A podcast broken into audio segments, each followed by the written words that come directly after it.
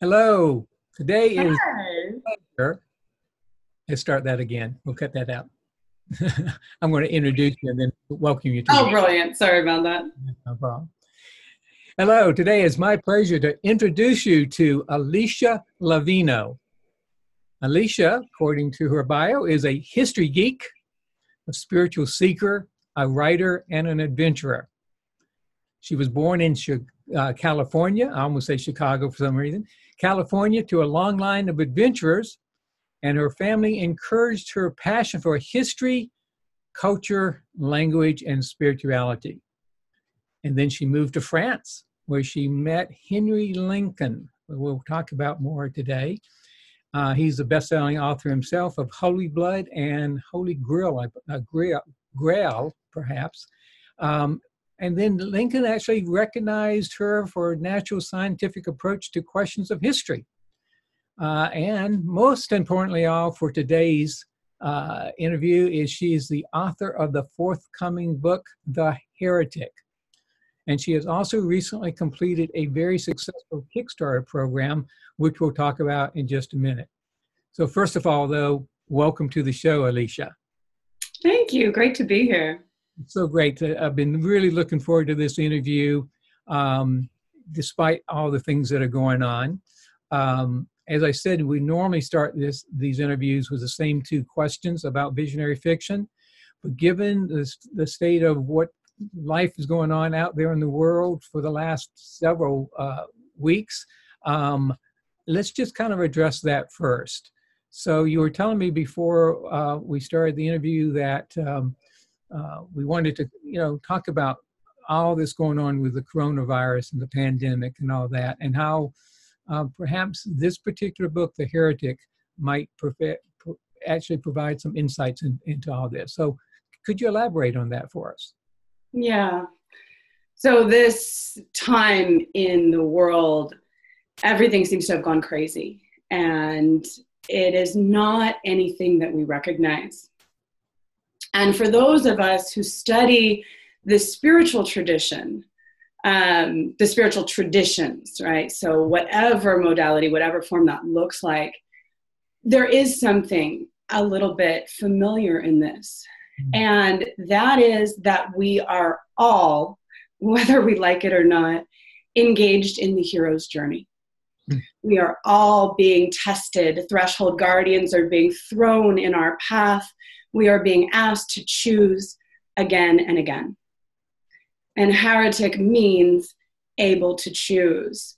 And more than just a walk through the mysteries of history and following the codes of Rennes le Chateau and other fun um, storylines, it is in many ways a manual for how to survive the hmm. hero's journey and how to go on a quest in your own life through grief and hardship and all of those pains we don't want to face, and how to come out whole and healed and stronger and wiser than we were before. And I think that this time is throwing that opportunity at us.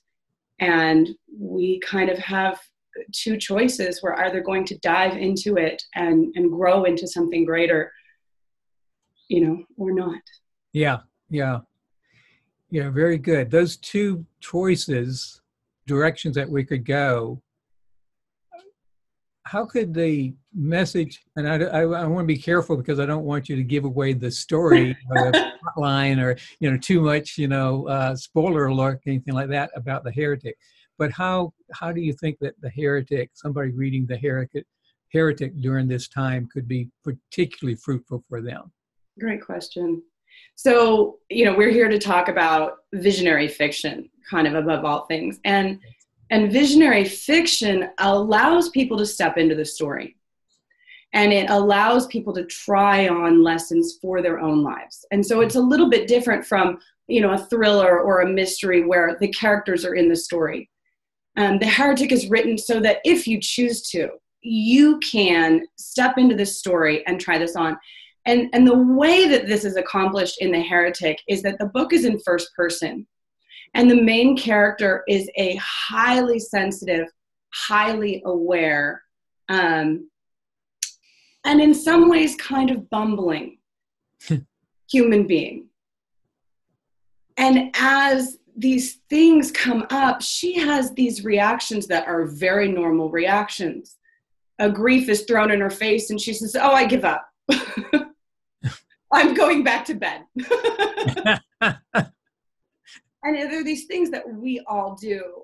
Um, but because Lily Ann Harper is trained in many languages, hmm. because her grandmother trained her to a level of physical sensitivity that is unknown to most of us, um, what's happening is that she's naming these processes.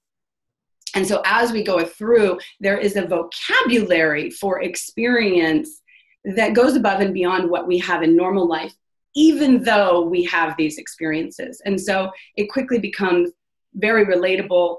Um, and to the extent that you want to step into that story and go on your own journey, can be very helpful for beginning to understand some of the natural things that happen to people during times of grief, that, that happen to people during pain. And moreover, what happened during the process of awakening, which is a process that does include grief and does include pain. And we can often think we're going the wrong way because of that. um, but it's very, very normal. And, you know, we're not alone in this process. We're really all doing it together right now. Wow. Very good. I don't know how many other people will be intrigued by this, but I certainly am intrigued reading it. So, um, well, let's let's backtrack just a little bit now to the uh, the initial uh, interview questions. And I like to start with for those who are maybe new to visionary fiction. Uh, how would you, uh, as a visionary author uh, or author of visionary fiction, how would you define visionary fiction. And maybe you, you've already touched on this somewhat, but maybe elaborate. Why do you think it's so important in our world today? Mm. Visionary fiction is a genre that spans the ages, I think. And it's what happens when the author and the story are committed to the reader being able to participate.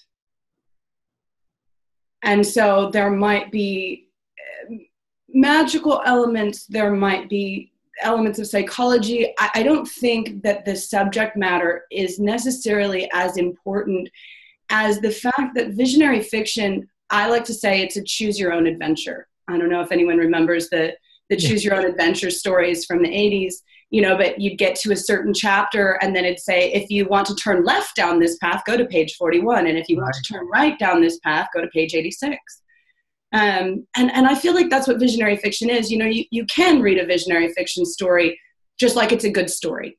Yeah. you can pick it up and go oh this is lovely. I'm very entertained. But you can also say wait a minute. If I tried this on, you know, they've just told me this ancient wisdom or this new insight or this different way of looking at the world. And if I were to try that on, wow, these incredible new things begin to open. And so it's it's a very expansive and, and life-changing genre. It's more than just entertainment. Yeah. Um, yeah, yes. and I think it's especially important right now because eh, you know we don't know what we're doing, and I think that's true for humans in any age. Um, but right now things are changing quickly between you know not just this this new pandemic, but you know technology inventions are speeding up. The way that we think are is changing every day. Um, through the internet, we've got globalization, all these things are changing. And so the more that we can expand and open our ways of seeing things, the more likely we are as a species to evolve into the coming ages. Yeah, very good. Yeah, I know my own personal way of looking at visionary fiction is that first and foremost, it needs to entertain. Uh, because otherwise, you know, you don't get to the end of the, the book. Right. But in if it's really a well written uh, visionary fiction, you come away with some insights, maybe some inspiration, and some hope, something that you can actually apply to your life. I think one of the greatest reviews that I hear from time to time uh, on visionary fiction is um, the story stayed with me for months after I had gone on and started reading something else. Then you know that you're, you know, we as a visionary fiction authors accomplished our job. yeah, very good. Now, if you if you remember it, when did you first realize that there was actually a genre of literature called visionary fiction? This was wonderful. I had been um, I was already working on The Heretic, actually, and I'd written it and I kept trying to explain what it was. Mm-hmm. I kept saying, well, you know, it's got elements of historical fiction because we're jumping back in history. Yeah. But it's also got uh, some magical realism, but it's in a way that is talking about ancient wisdom. I mean, it was this very clunky explanation. And um, I you know kept trying to explain. It, it takes you into a spiritual journey. It's this spiritual journey of these histories that these characters in the south of france and this ancient with you know it was it was awkward.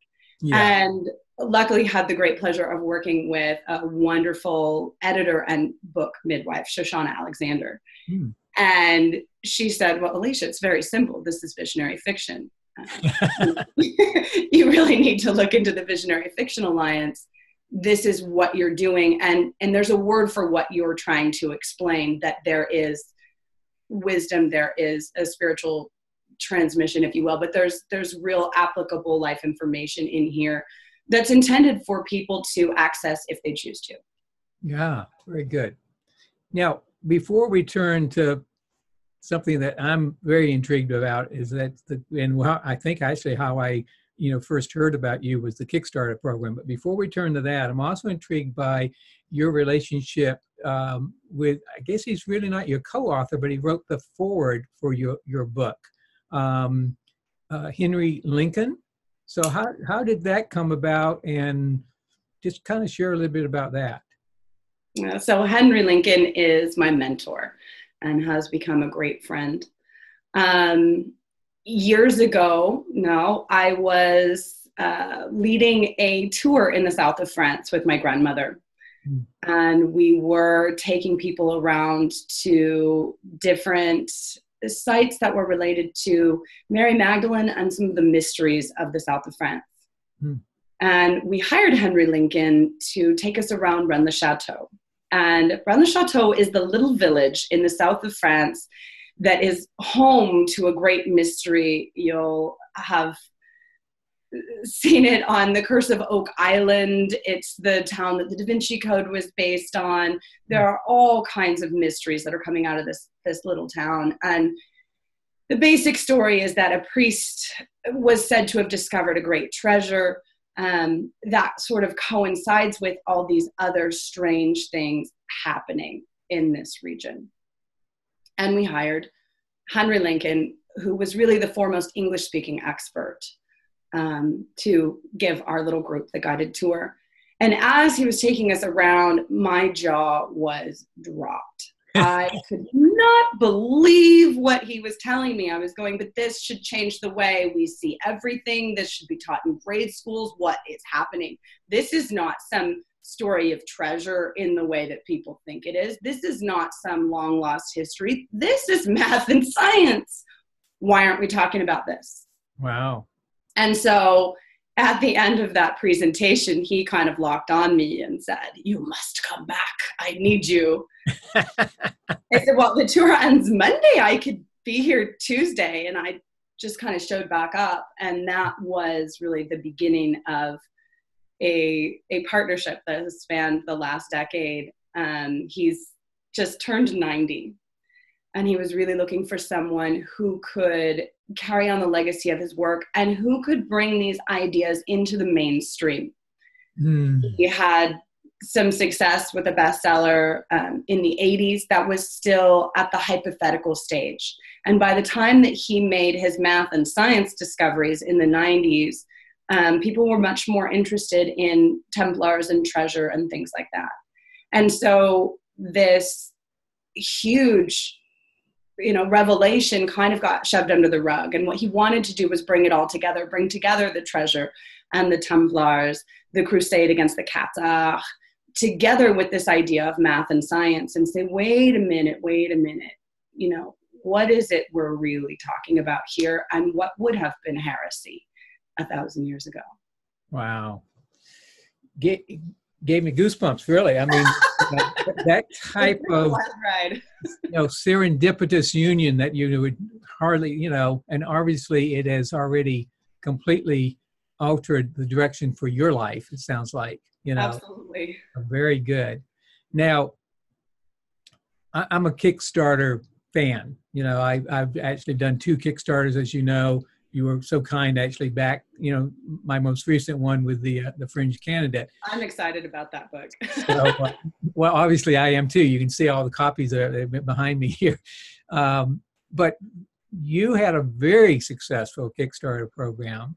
And since we're we you know this interview is not only for visionary fiction readers but also authors i'd like for you to just talk to me a, a, a minute or two about how did that come about? What had you decide to do it? Um, as I was on the site this morning, you ended up having 174 backers that pledged um, uh, over $39,000 to bring this project to life. So, how did you do that, and how did that? what made you decide to do the Kickstarter? You know, for the book. I we chose to go with crowdfunding in general because it's a great way to raise awareness mm-hmm. about mm-hmm. something. Um, the book, The Heretic, is coming out in June. And as a first time author, it's difficult to show people, you know, hey, I really am a good writer, or, you know, this is worth your time. Um, and so, what we wanted to do was create a pre launch that was able to provide some social proof, that was able to get people interactively involved and create a community who would ultimately end up having the book in their hands as early as possible. So that by the time we get to launch, they are actually out there on the street talking to people. Very smart. Very very strategic. this honestly, in terms of the marketing, um, I have done a lot of studies. So the heretic took me about five years to write from from front to back, be, from the beginning of the research all the way through several steps of editing, learning to write a novel, and being really committed to doing justice to this topic. It just took a long time. And in the background of all of that, I was really researching how to market a book. I was slowly building an audience. So, one of the big success factors to the Kickstarter was they say you should do a two month pre launch period for any Kickstarter. Realistically, with this book, we had quite a few people who had been waiting five years. Mm. And so this was not something I was never secretive about the fact that I was writing a book. I came out the gate saying, This ancient secret dropped into my lap and I don't know how to tell people about it, so I'm writing the book. With probably was, just that much passion too, right?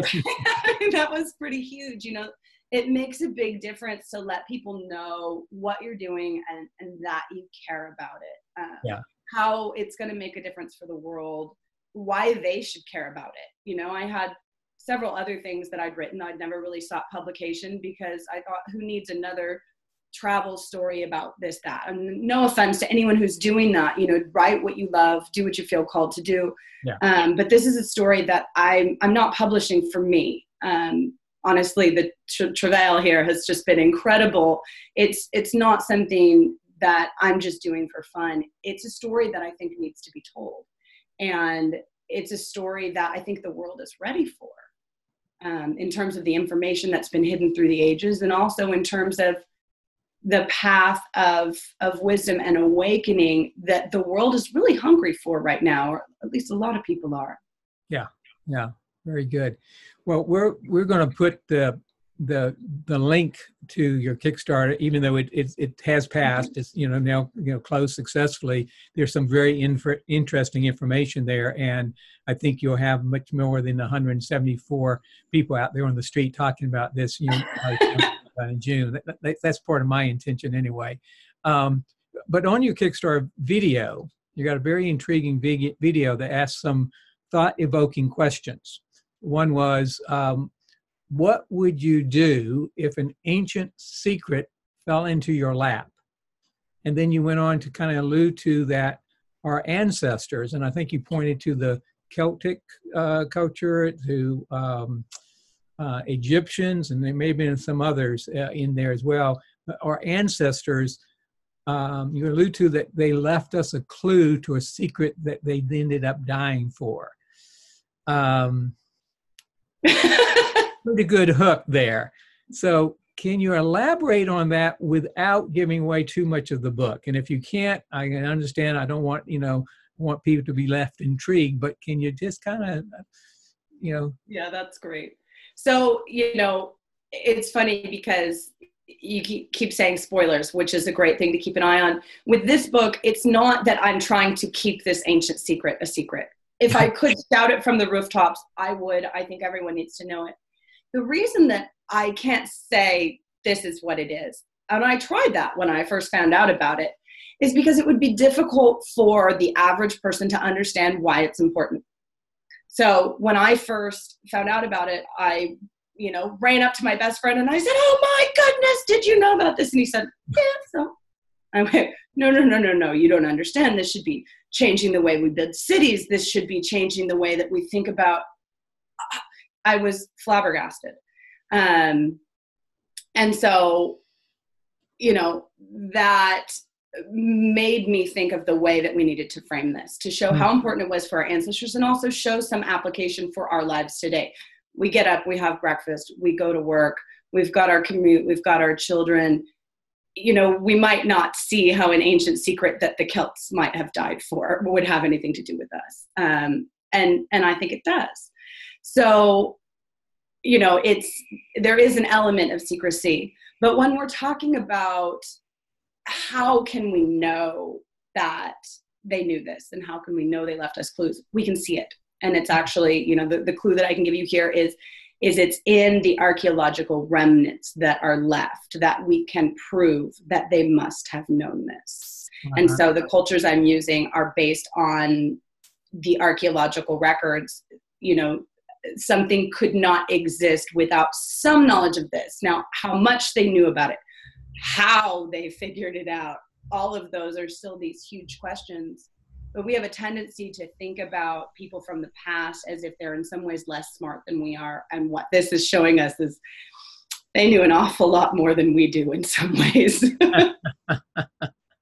Yes i think that's um, I, I think that's something that we've been discovering and need to continue to rediscover, you know, uh, from time to time itself. So, well, uh, in the time that we have remaining, let's just uh, turn our attention a little bit to the process of writing, because again, I know a lot of people who watch our interview series um, are either already visionary fiction authors or, or aspire to be. Um, so, what could you share with our uh, listeners about the common traps for aspiring writers, particularly if there's any one or ones that you may have fallen into and that you can help kind of guide them around? I was really lucky to have a, a best-selling author in my corner. Mm-hmm. So from the beginning, I had Henry Lincoln there, um, who kind of told me to write this book. He basically charged me with telling the world um, and from the time I, you know, sat at my computer and in a frenzy wrote the first 50 pages, I sent it to him, and and he said, "You're doing it. Keep going." Mm. Um, so that was really really helpful, and I think that for the rest of my life, the the things that he kind of walked me through will always be part of my process. So, you know, when you sit down to that first draft, don't don't reread it. Don't think about it. Just keep going. Keep going. Let yourself be sucked into whatever frenzy, whatever that looks like. Um, at least for me, that was that's how it happens. You know, that's where the magic is. And if I stop and try and do any editing, I'm going to doubt myself. I'm going to wonder whether I'm I can do any of this. Is this any good? Is anyone ever going to read this like this? Oh my goodness. Yeah. But there's a there's a spark of inspiration I think that calls us to write and and we have to give it the space to just play. It doesn't matter whether that first draft is any good. That is not the point. Yeah. Uh, then when it came into the editing phase, um, he was also really great because he would say, the difference between a professional and an amateur is a professional's willing to tear it up and throw it all away. so I had that in my ear from the very 1st Oh, mm-hmm. I've written a rough draft of a book, my first novel. And he's saying, professionals don't get attached. Scratch that sentence out if it doesn't serve your work. Wow.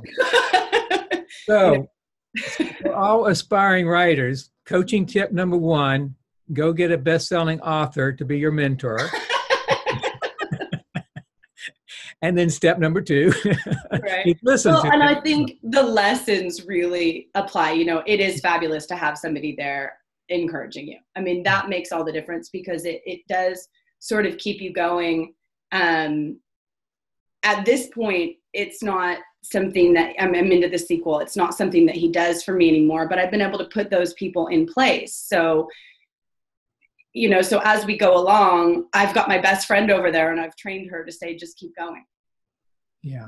You know i say oh i was worried about my rough draft today. And she says well don't read it just keep going. So i think it's possible even even without that to to put those practices into your life.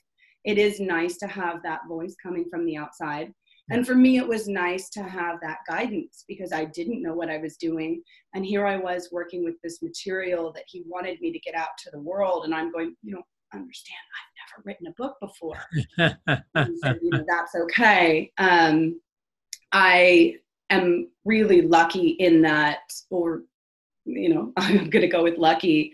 Um, I love the written word. So writing was already there for me. Writing was already a close friend um, for anyone wanting to work on a big project just write. It doesn't matter what it is. Wake up in the morning and do your morning pages.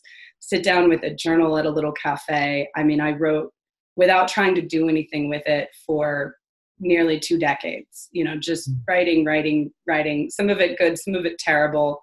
It doesn't matter. Just write. Yeah very good. Yeah. So that kind of leads me to the uh, next question is do you think of your writing as a career or as a calling? Yes. right answer. um, so I would be a writer in any life with any job. That's not a question. Being an author is very much a job. Mm. Being an author um, means I learn how to interview. Being an author means I learn how to SEO a website so that when I write articles, they show up on search engines. Being an author means I create a brand around my book, that my book cover matches, the clothes I wear to an interview matches, mm. my website matches, and all of the media that I post on social media matches. So everything that I'm doing is inside of a business. Now, the one exception to that is my writing. My writing doesn't exist in the business until I put it in the business. Hmm, so my writing happens, you know, not just in my spare time, it's during business hours, if you will. It's the most important thing I do, but it's mine.